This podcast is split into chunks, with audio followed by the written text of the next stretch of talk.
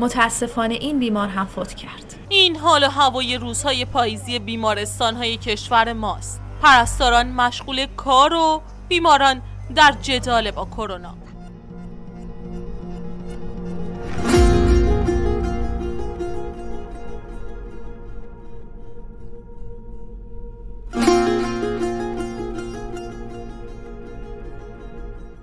سلام.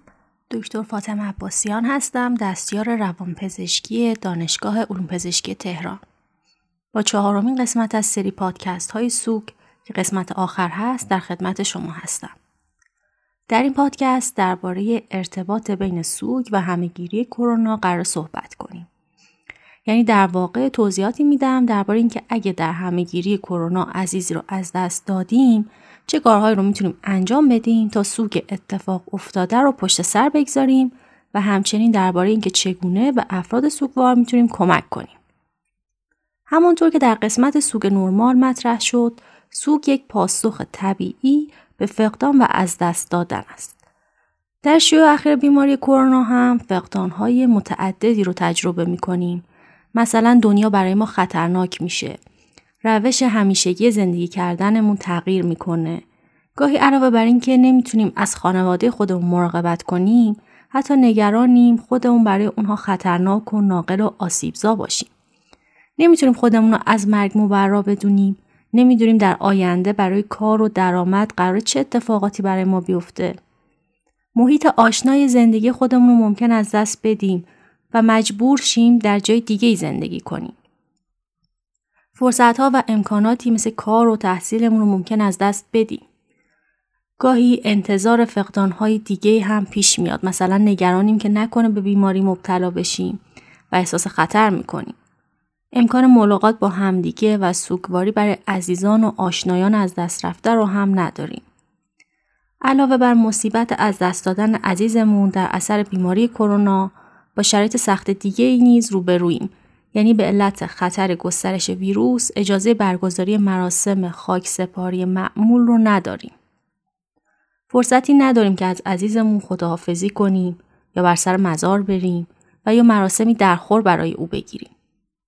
این فقدانهای متعدد ممکنه سبب بشه که فرایند سوگ رو به صورت پیچیده ای طی کنیم و دچار مشکلاتی بشیم.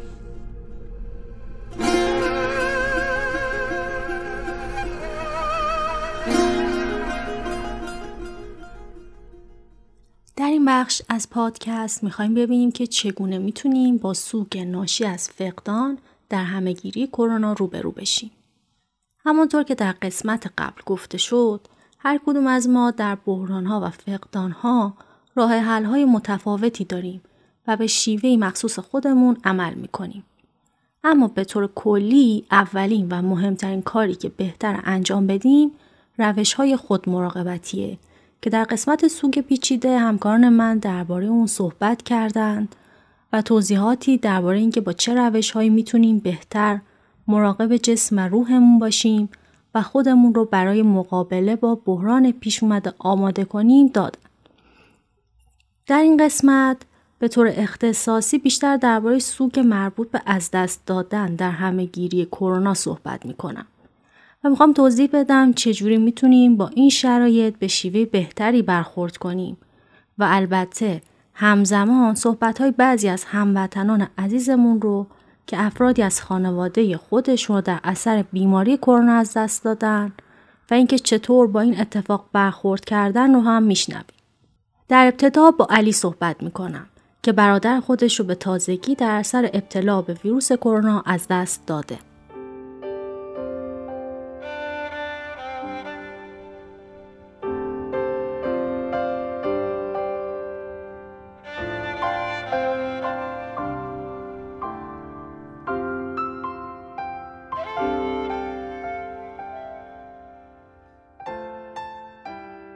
سلام علی میشه درباره اتفاقی که برات افتاد برامون بگی؟ سلام. حدود 6 ماه قبل بود. وقتی برادرم کرونا گرفت اوایل فقط بدن درد داشت. بعد تب و تنگی نفسم بهش اضافه شد. اصلا فکر نمی کردم که بد حال بشه. خیلی ناگهانی بود. بردیمش بیمارستان حدود یه هفته طول کشید که فوت شد. چه حسی داشتی؟ باورم نمی‌شد. خیلی شوکه شده بودم. اینقدر ناگهانی بود که نمی‌تونستم قبولش کنم. خیلی ناراحت بودم. یه وقتا بیدلیل گریه می‌کردم و یاد خاطراتمون میافتادم. یه وقتایی از خودم عصبانی می‌شدم که نتونستم کاری براش بکنم. ولی سعی می‌کردم خودم رو کنترل کنم. خیلی سخت بود. اینکه آدم برادرش از دست بده اونم اینقدر سریع و غیر منتظره حتما خیلی سخته. چه کارهایی کردی که بتونی باش کنار بیای؟ اوایل که نمی‌تونستم قبولش کنم ولی کم کم به خودم اومدم. دوستام خیلی سعی می‌کردن حواس من رو پرت کنن و برنامه‌ای بریزن که سرگرم بشم ولی خب تو کرونا خیلی امکان پذیر نبود ولی خب یه کارهایی که می‌شد رو می‌کردیم. مثلا با دوستام درباره برادرم حرف می‌زدیم ناراحتیامو می‌گفتم. این آرومم می‌کرد. سعی می‌کردم کمتر اخبار کرونا رو گوش بدم. صبحها که بیدار می‌شدم یه نیم ساعتی ورزش می‌کردم. و ادای غذایی رو با خانواده میخوردم و سعی می‌کردم تو جمع خانواده باشم تا تنها نمونم. این کارهایی که گفتی خیلی خوب و کمک کننده هست. تونستی عزاداری هم بکنی؟ مراسم عزاداری که نداشتیم شرایط هم مثل قبل نبود. ولی خودمون تو خونه قرآن و زیارت آشورا میخوندیم. البته فامیلا تلفنی زنگ می‌زدن و تسلیت می‌گفتن ولی امکان حضورشون نبود. بعدا که کرونا کمتر بشه حتما مراسم می‌گیریم که بقیه هم بتونن بیان. دیگه برای عزاداری چه کارهایی کردی؟ یه گروه واتساپ درست کردیم که اونجا دعا خوندیم برای برادرم. یه هزینه هم برای خیریه دادیم که ثوابش به روش برسه.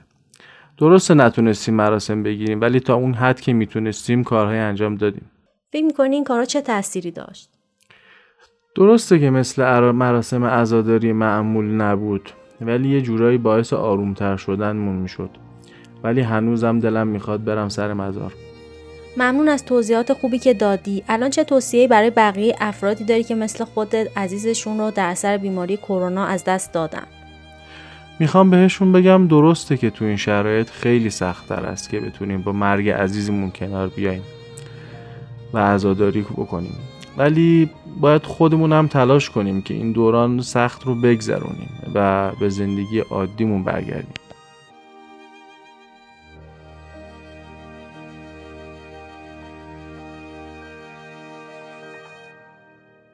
ای آنکه دوست دارمت اما ندارمت. بر سینه می فشارمت اما ندارمت. ای آسمان من که سراسر ستاره ای تا صبح می شمارمت اما ندارمت.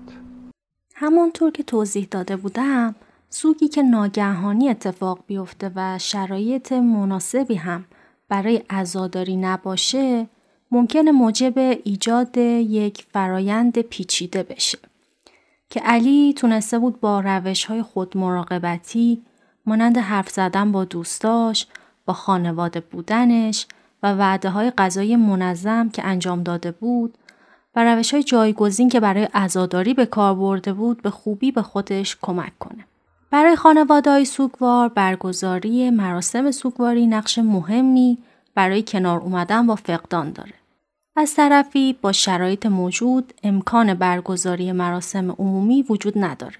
به جای اون سعی کنیم مراسم سوگواری رو با حداقل تعداد افراد و یا حتی تنها با اعضای خانواده خودمون برگزار کنیم. می‌تونیم امید داشته باشیم که همه گیری تمام خواهد شد و می‌تونیم در اون زمان مراسم عمومی درخوری برگزار کنیم. می‌تونیم سوگواری رو به صورت مجازی مثلا در گروههایی در واتساپ یا تلگرام با دیگر افراد خانواده و دوستان انجام بدیم. می‌تونیم با هم دعا بخونیم و در مورد فرد متوفی با هم صحبت کنیم از خاطرات مشترک و در مورد احساسات خودمون حرف بزنیم. می‌تونیم مراسم سوگواری خصوصی برای خودمون داشته باشیم.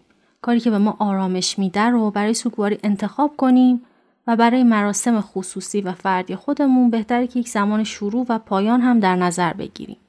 مثلا می‌تونیم در زمان خاصی از روز یا هفته به یاد عزیز از دست رفته شم روشن کنیم یا شعر یا دعایی رو با صدای بلند بخونیم. الهی از الفلا و بریح الخفا. و انکشف القطاع. و انقطع الرجا. و ضاقت العرض. و منات السماء و انت المستعان. المشتكى وعليك المعول با سیما که پدر شوهرش رو در سر بیماری کرونا از دست داده صحبت می‌کنم تا بشنویم که او چطور با این شرایط داره کنار میاد.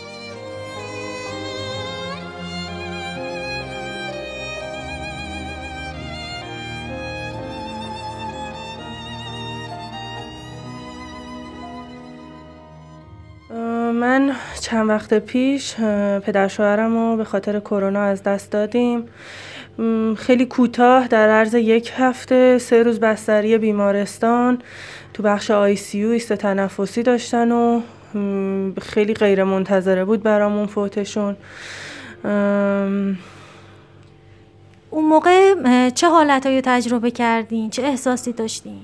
روز اولی که اینو فهمیدم خیلی شک به هم وارد شد وقتی تو خونه تنها بودم خیلی به هم استراب وارد شد. فقط اصلا نمی‌تونستم گریه کنم نمی‌تونستم بشینم اصلا نمی‌تونستم هیچ کاری انجام بدم که خب خانواده اومدن. یه مقداری که دورمون شلوغتر شد یه خورده بهتر شد ولی قبل از خاک سپاری اصلا حس خوبی نداشتم. یعنی شبش نتونستیم بخوابیم دو شب ما نخوابیدیم غذا نمی‌تونستیم بخوریم. انقدر حالمون بد بود و حس یه استرابی توی دلمون داشتیم که اصلا هیچ جوره درمان نمی‌شد. همین که خودمونم همه خانواده درگیر کرونا بودیم و این باعث می‌شد که خب نتونیم دور هم جمع بشیم از هم فاصله بگیریم ولی از اونور نیاز بود که کنار هم باشیم. کسای دیگه نمی‌تونستن بیان به خاطر اینکه ما بیمار بودیم. ولی خب دو شب خیلی سخت گذشت. سختترین روزای زندگیمون بود ولی بعد از خاک سپاری یواش یواش خورده آرومتر شدیم. خب اومدن چند نفر مثلا می اومدن تا تو حیات خونه مثلا همین که می اومدن به همون دلگرمی میدادش خودش. تماس می‌گرفتن همون تماس گرفتن کسایی که عزیزات هستن و نمی‌تونی الان ببینیشون. ولی خب همین که به دلگرمی میدن آرامش میدن این خیلی به همون کمک کردش. خودمون با همدیگه خیلی صحبت می‌کردیم. سعی می‌کردیم که مثلا اون چیزای خوب رو به یاد بیاریم. ویژگی های خوبشونو بگیم. چیزایی که مثلا خنده دار بوده اون زمان اتفاق افتاده اینا رو تعریف می‌کردن. درسته خب آدم ناراحت هم میشه ولی خب اینا کمک می‌کرد که بتونیم یه مقدار بهتر باش کنار بیایم. دیگه چه کارهایی انجام می‌دادیم برای اینکه با این قضیه کنار بیاین؟ البته متوجه شدم یه سری کارهایی رو انگار جایگزین اون عزاداری معمول کرده بودین. و کارهای دیگه هم بود که انجام بدین آروم بشین؟ بیشتر یا می‌رفتیم سر خاک؟ اگه می‌تونستیم مثلا تو هفته دو سه بار می‌رفتیم. ما چون مذهبی هستیم خب قرآن خوندن و دعا خوندن اینا خیلی به همون کمک کرد و فکر می‌کنم به من به شخص گریه کردن خیلی کمک کردش. چون که وقتی گریه می‌کردم اون آرامشه یعنی حس می‌کردم که تخلیه شدم یعنی یه جوری تخلیه روانی شدم. ولی خب همسرم اصلا گریه نمی‌کرد. و فقط با صحبت کردن یعنی ما مدام با هم حرف می زدیم و این کمک می‌کرد که آروم بشه. هنوزم کنار نیومده اون قضیت ولی خب پذیرفته یه مقداری. ولی هنوز باور نمی کنیم انگار که هنوز فکر می کنیم زنده است. چون یه دفعه این اتفاق افتاد این شوکه خیلی بد بودش. کار دیگه کار خاصی هم فکر نمی کنم که چون شرایط کرونا بود نتونستیم نه مراسم بگیریم فقط سر خاک مراسم گرفتیم. و مثلا خیرات دادن اینا به همون حس خوبی میده اینکه براش یه چیزی بدیم یا به نیازمندا کمک کنیم به خاطر اون که به روحش برسه اینا به همون آرامش میده.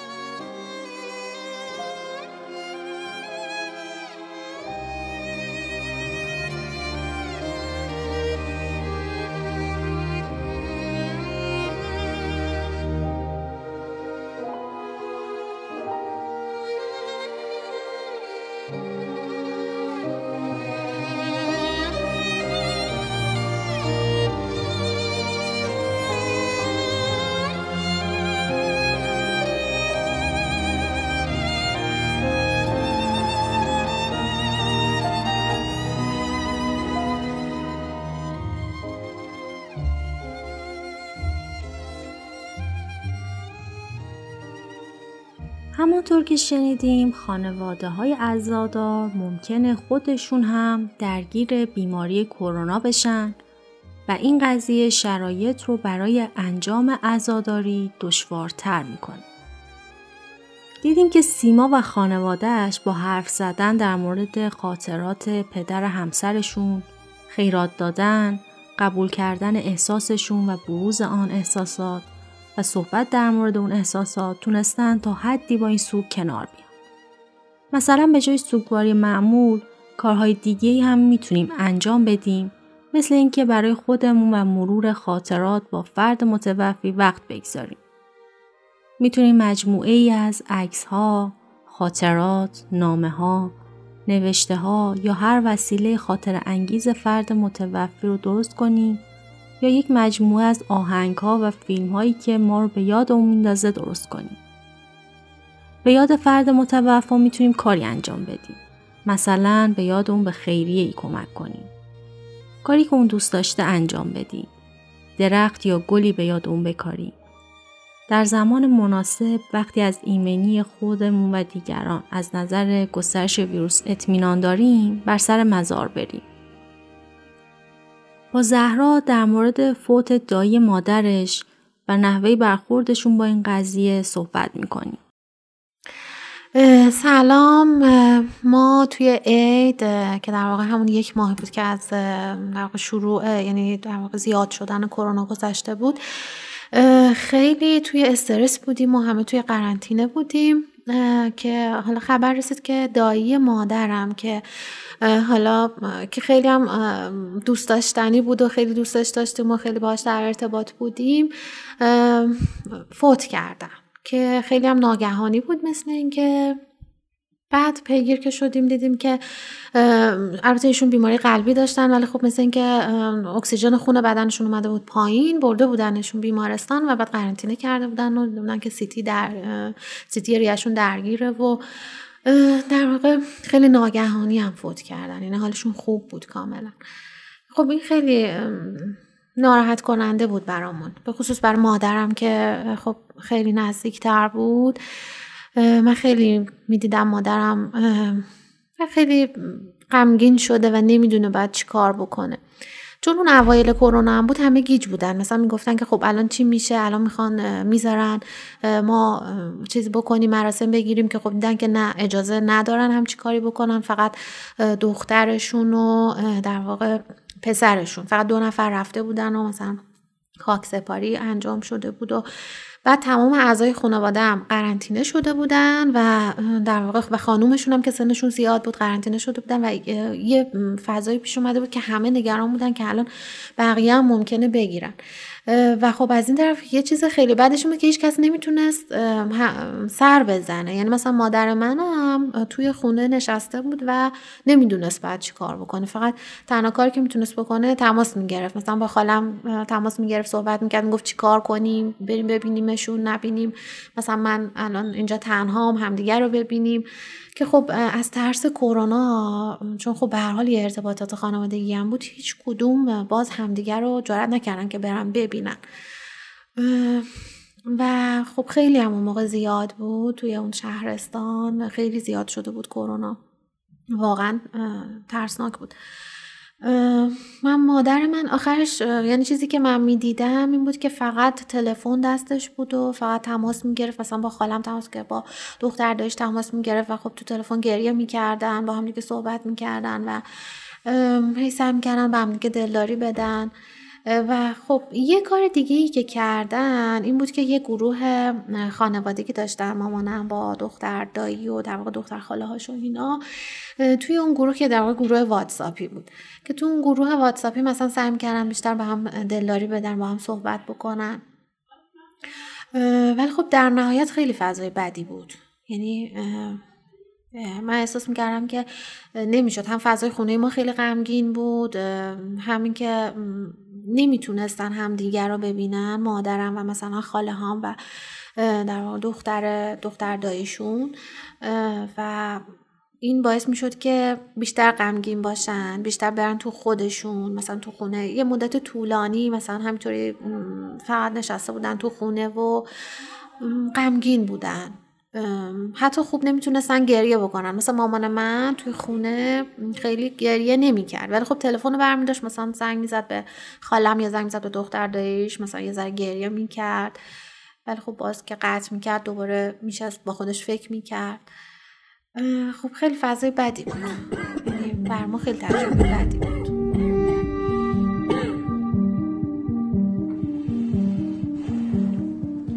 الان توی اردیبهشت 99 هستیم و من کرونا گرفتم.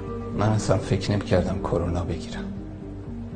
اگه فکر می‌کردم ممکنه یه روزی منم کرونا بگیرم حتما رعایت می‌کردم. متاسفانه رعایت نکردند کرونا گرفتن الان تنها چیزی که دوست داشتم اتفاق بیفته این بود که زمان برگرده عقب بریم اسفند 98 کاش این اتفاق برای رفیقامون نمیافت. کاش این اتفاق برای رفیقامون نمیافت.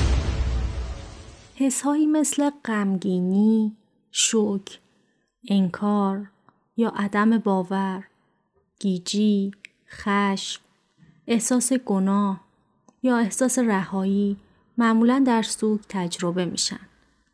و همه این حس ها تا حدی طبیعی احساس خودمون رو بپذیریم و با نزدیکان خودمون درباره اون صحبت کنیم. در کشورمون فرهنگ های متفاوتی وجود داره. سوگواری می‌تونه در فرهنگ های مختلف فرق داشته باشه. بدونیم اکثر رفتارهای متفاوت طبیعی هستند و تفاوت در طی کردن مراحل سوگواری که در قسمت های قبلی در مورد اون صحبت شد ایرادی نداره. کار دیگه ای که میشه انجام داد اینه که سعی کنیم نظم و به زندگی خودمون برگردونیم و بدونیم این کار به معنی فراموشی فرد متوفا نیست. همچنین در این شرایط حواسمون به کودکان و سالمندان و افراد آسیب پذیر بیشتر باشه. اونا ممکنه نیاز بیشتری به حمایت و توجه ما داشته باشن و نتونن به راحتی با این شرایط جدید خودشون سازگار کنن. بسیاری از ما نمی‌دونیم به فرد ازادار چی بگیم و چجوری اونو آروم کنیم و ممکن از مواجهه با افراد سوگوار اجتناب کنیم. اما مهمتر از چیزی که میگیم حضور و حمایت ماست. می‌تونیم از احساسهای اونها سوال کنیم و برای شنیدن و فهمیدن اونها زمان بگذاریم. نیازی نیست برای هر چیزی توصیه و پاسخی داشته باشیم. می‌تونیم فقط به طور ساده ابراز تأسف کنیم و جملات رو برای همدردی بیان کنیم مثل اینکه متاسف هستیم و همدردی ما رو بپذیریم. به اونها فضای کافی و زمانی برای تنها بودن بدیم. وقتهایی که پیش اونها هستیم فقط درباره فقدان پیش اومده صحبت نکنیم بلکه سعی کنیم درباره مسائل روزمره حرف بزنیم. از اونها بپرسیم که چگونه می‌تونیم به اونها کمک کنیم و به چه چیزهایی نیاز دارن که برای اونها تهیه کنیم. اگه این اتفاق برای خودمون افتاده و خودمون احساس می‌کنیم که با شرایط نمی‌تونیم کنار بیاییم یا اگه اطرافیان به ما توصیه می‌کنن حتما از روانشناس یا روانپزشک کمک بگیریم. در این شرایط مراکز متعددی مشاوره و ویزیت آنلاین ارائه می‌کنن. مصاحبه آخر با تاهر است. اخیرا پدر بزرگش رو بر اثر بیماری کرونا از دست داده و در این شرایط خودش و خانوادش سعی می‌کنن سوگ اتفاق افتاده رو مدیریت کنن.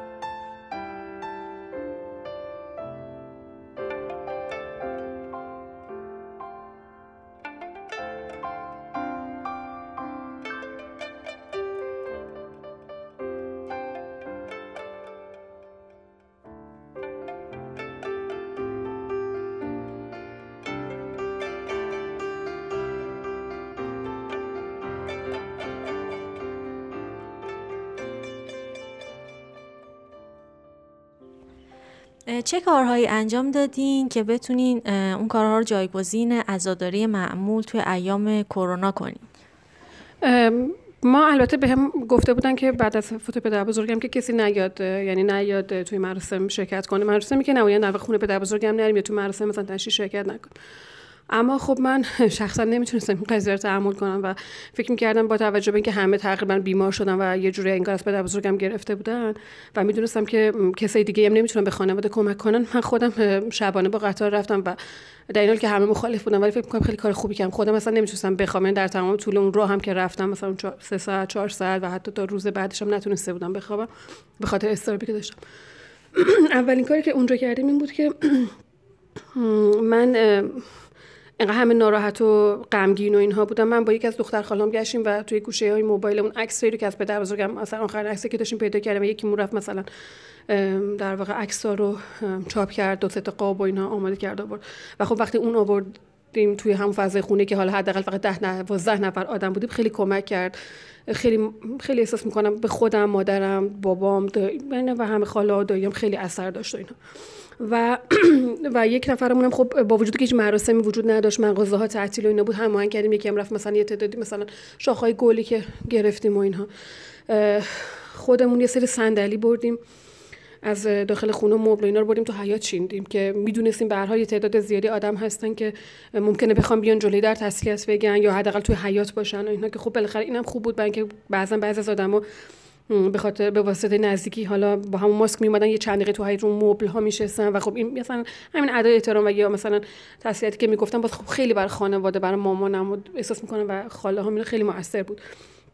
میگم انقدر نیرو کم بود انقدر آدم کم بود و افراد می یعنی هم خودمون گفته بودیم که و هم افراد دیگه خیلی کاری بود که می‌شد انجام بشه یا باید انجام می‌شد ولی نیروی نبود. من از دو تا مثلا در واقع پسر خالام که حالا گفته بودیم بهشون نیان به حال کمک گرفتم و تعداد زیادی بنرایی که آورده بودن رو با کمک اونا دور تا دور مثلا خونه و توی حیات و اینا چسبونیم و باز همین خیلی انگار کمک کرد انگار جای نبودن آدم ها رو پر کرد. وقتی که مثلا از مراسم تشریف برمیگشتیم یا مثلا رفت آمد می‌کردیم بیرون اونو که می‌دیدیم انگار اینکه فکر می‌کردیم اونا به هر کنارمونن یعنی به یاد ما بودن و مثلا براشون مهم بوده این ماجرا. زمانی که برای تشریح رفتیم خب با وجود اون همه آشنا و فامیل ولی فکر می‌کنم سرجه ما 20 نفر بودیم. و من و یک دختر خاله هم در واقع به شکل آنلاین تماس گرفتیم و طی یه تماس ویدیویی کل مراسم تشریح و فیلم گرفتیم و برای همه کسی که شهرهای دیگه بودن ف... یعنی در واقع اونا می‌دیدن و میفرستیدیم یا عکس می‌گرفتیم. با اینکه خودمون با فاصله مثلا 10 متری از اون تیکه که داشتن قبل در واقع قبل رو آماده می‌کردن اینها بعدش هم که برگشتیم خب دوباره نرفتیم داخل خونه و همه تو همون حیات یعنی ده نفری که بودیم نشستیم و همونجا به رسمی که پدر بزرگم داشت پدر بزرگم این مدلی بود که شما در هر ساعتی از شبانه روز وارد خونش می‌شدی هر چند باری که وارد خونش می‌شدی به شدت اصرار می‌کرد که حتما یه چیزی بیارین بخورین. برو از توی مثلا چرا گنجه شکلات بیار برو مثلا میوه بیار برو چای بریز بیار برو هندوانه بیار برو مثلا اینجوری مثلا اینطور. همه نشستیم مثلا 10 15 نفر تو اون حیات و دو نفرمون رفتیم و مثلا اون خوراکیایی که مورد علاقه بود و مثلا مورد علاقش بود دوست داشت. می‌دونستیم که خیلی دوست داره رو آوردیم بشقاب گذاشتیم پذیرایی کردیم. یعنی من از خاله هام و داییام و اینا. مثلا 10 15 نفر. و یکی از داییام شروع کرد سوره الرحمن خوندن و بقیه باهاش خوندیم یکی دو دور اینا. و این خب خیلی باعث آرامش ما شد. بازم از همین صحنه عکس گرفتیم و واسه همه اون کسایی که خیلی به ما نزدیک بودن فرستادیم و اینها بعدش هم یه گروه تلگرامی داشتیم. نه یه گروه توی واتساپ تشکیل دادیم. و طی اون یک هفته اول تقریبا فکر می‌کنم با توجه خوب بالاخره اعتقادات مذهبی که اونا داشتن تقریبا می‌تونم بگم که یه سه چهار دوری قرآن رو ختم کردن تمام اون دعاهایی که مثلا مخصوص شب اول دفن و لیلت و دفن و اینا هست و انجام دادن یه نماز دست جمعی لیلت و دفن خوندن. حالا بالاخره همین خالام و داییام چون به حال اونا که جدا نمی‌شدن از اونجا نمی‌رفت. این یه خود کمکشون کرد. برای شب سومم مقدار زیادی در واقع کالا خریدن و اونا رو بسته بندی کردن و خب توضیح کردن. یه بخش از لباس نوعی که خب بالاخره پدر بزرگم مدت ها بود که خب خیلی بیرون نمی‌رفتن به خاطر آرتروز یا همین ماجرای کرونا. ولی خب حد یکی گرفتن لباسای نوعی که داشتن عصاهاشون نمی‌دونم مثلا کلاه کت اینجور چیزا رو خب باز اونایی که همه نو بود یا مثلا بعضی که حالا استفاده شده ولی خب خیلی هنوز قابل استفاده خوبی داشتن اونا رو مثلا توضیح کردم کسی که می‌دونستن دادن. و الان همچنانم شب جمعه محفلی دارن به شکل آنلاین برگزار می‌کنن. توش یک نفر زیارتاش رو می‌خونه بقیه مثلا گوش میدن یا مثلا پیغام می‌زنن و تقریبا فکر کنم که طی این هنوز که به چهلم نرسیدم اما طی این مدت همه نوه ها خاله ها هر کسی دیگه تقریبا میشه از 10 تا 15 تا کلیپ از فیلم ها و عکسای پدر بزرگ و مادر بزرگم تهیه کردن تو گروه گذاشتم. و این خب حالا فکر می‌کنم خیلی کمک کننده بوده.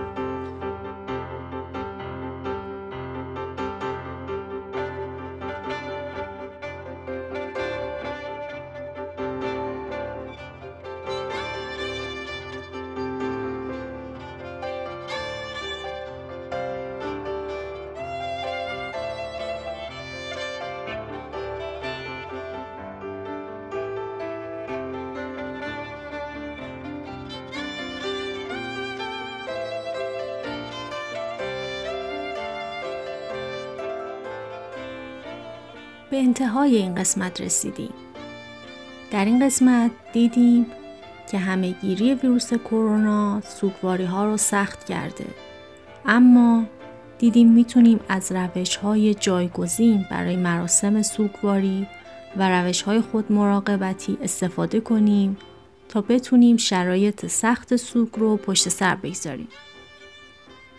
یادمون باشه که سوگ ضعف یا بیماری نیست.